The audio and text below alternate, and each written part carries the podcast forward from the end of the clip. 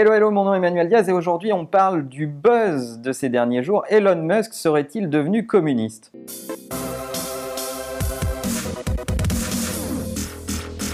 Alors Elon Musk, le patron de Tesla, a fait le buzz ces dernières semaines. Alors évidemment, il a annoncé ses nouveautés avec ce nouveau matériau pour recouvrir les toits et fabriquer de l'énergie électrique à base de tuiles qui sont en fait des panneaux solaires. Mais c'est pas pour ça qu'il fait le buzz. Il fait le buzz parce qu'il a eu une déclaration tonitruante en disant finalement, n'est-ce pas à l'État de payer les salaires des gens qui perdent leur job parce qu'ils sont remplacés par des robots. Oui, oui, vous m'avez bien entendu, Elon Musk parle de revenu universel et du fait que c'est bien l'État qui doit payer les salaires des salariés privés qui sont dans une transition ou qui ont perdu leur job tout simplement. C'est d'autant plus surprenant de l'entendre dans la bouche d'un chef d'entreprise et d'un chef d'entreprise américain encore plus. Mais quand on y réfléchit, ça pose la question fondamentale de l'innovation et de l'innovation qui détruit effectivement des choses sur son passage, puisque effectivement plus on progresse, plus la technologie avance, plus elle menace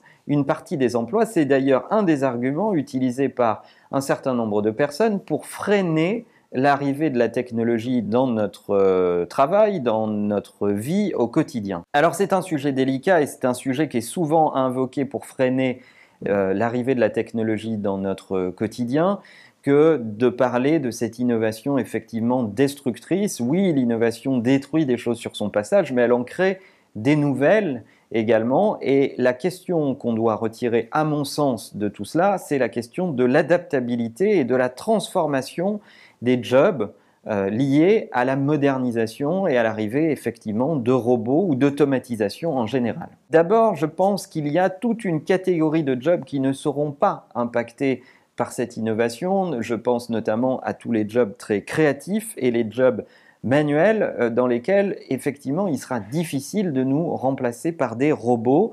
Je pense aux jobs de service en particulier. Ensuite, oui, il faut le reconnaître, il y a des jobs d'exécution qui vont être remplacés par des jobs de supervision.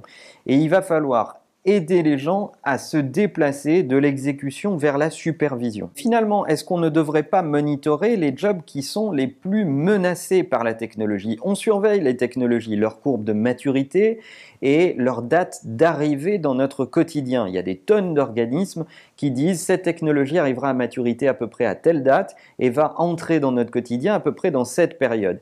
Eh bien, si on fait une corrélation entre la maturité des technologies et l'emploi, on pourrait avec anticipation aider une certaine catégorie de personnes à évoluer dans leur acquisition de connaissances pour ne pas subir l'innovation, mais pour l'anticiper. Malheureusement, ce travail est rarement fait. D'autre part, ça pose la question de l'acquisition de connaissances permanentes, de l'apprentissage permanent. Il y a encore trop de gens qui pensent qu'après leur diplôme, l'acquisition de connaissances et de compétences est terminée, en tout cas les connaissances fondamentales et les compétences fondamentales. Ils comprennent que l'expérience se fabrique tous les jours, mais l'acquisition de nouvelles connaissances n'est pas leur priorité. On est encore dans un modèle très académique et très paternaliste, dans la caste des diplômes et des écoles qui vous donne un rang que vous allez pouvoir exploiter tout au long de votre carrière. Eh bien, j'ai une mauvaise nouvelle pour vous, tout ça est terminé. Il va falloir apprendre tous les jours et ce que vous savez aujourd'hui n'aura plus de valeur dans quelques mois à peine. Donc l'acquisition de compétences et de connaissances en permanence est un enjeu clé. Et malheureusement, on voit beaucoup de générations dans les entreprises ne pas se ruer sur la connaissance, ne pas avoir pour habitude de remettre en cause leurs connaissances et leurs compétences et ne pas se mobiliser à titre personnel pour acquérir de nouvelles compétences. Et ça, c'est dangereux pour votre carrière, pour votre employabilité. Je pense que les entreprises doivent stimuler cela et donner envie, et c'est leur responsabilité que d'aider les gens à monter dans leurs connaissances, mais je pense également que chaque individu aujourd'hui au XXIe siècle doit se prendre en main sur l'acquisition de connaissances. Il n'y a jamais eu autant de plateformes d'e-learning, de MOOC pour se former. Il n'y a jamais eu autant de possibilités que d'assister aux cours des plus grandes universités au monde. La connaissance est là, elle est à portée de clic et pour autant, beaucoup de gens ne s'en emparent pas. Je serais curieux de connaître votre avis sur cette question. Est-ce que vous pensez que c'est à votre société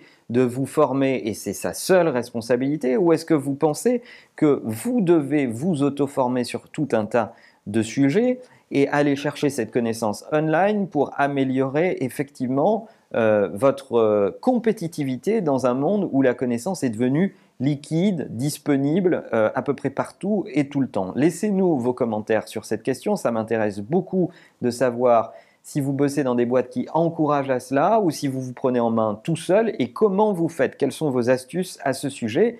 N'oubliez pas que toutes ces émissions sont également disponibles en podcast sur iTunes. Si vous recherchez Emmanuel Diaz dans iTunes, je vous dis à bientôt.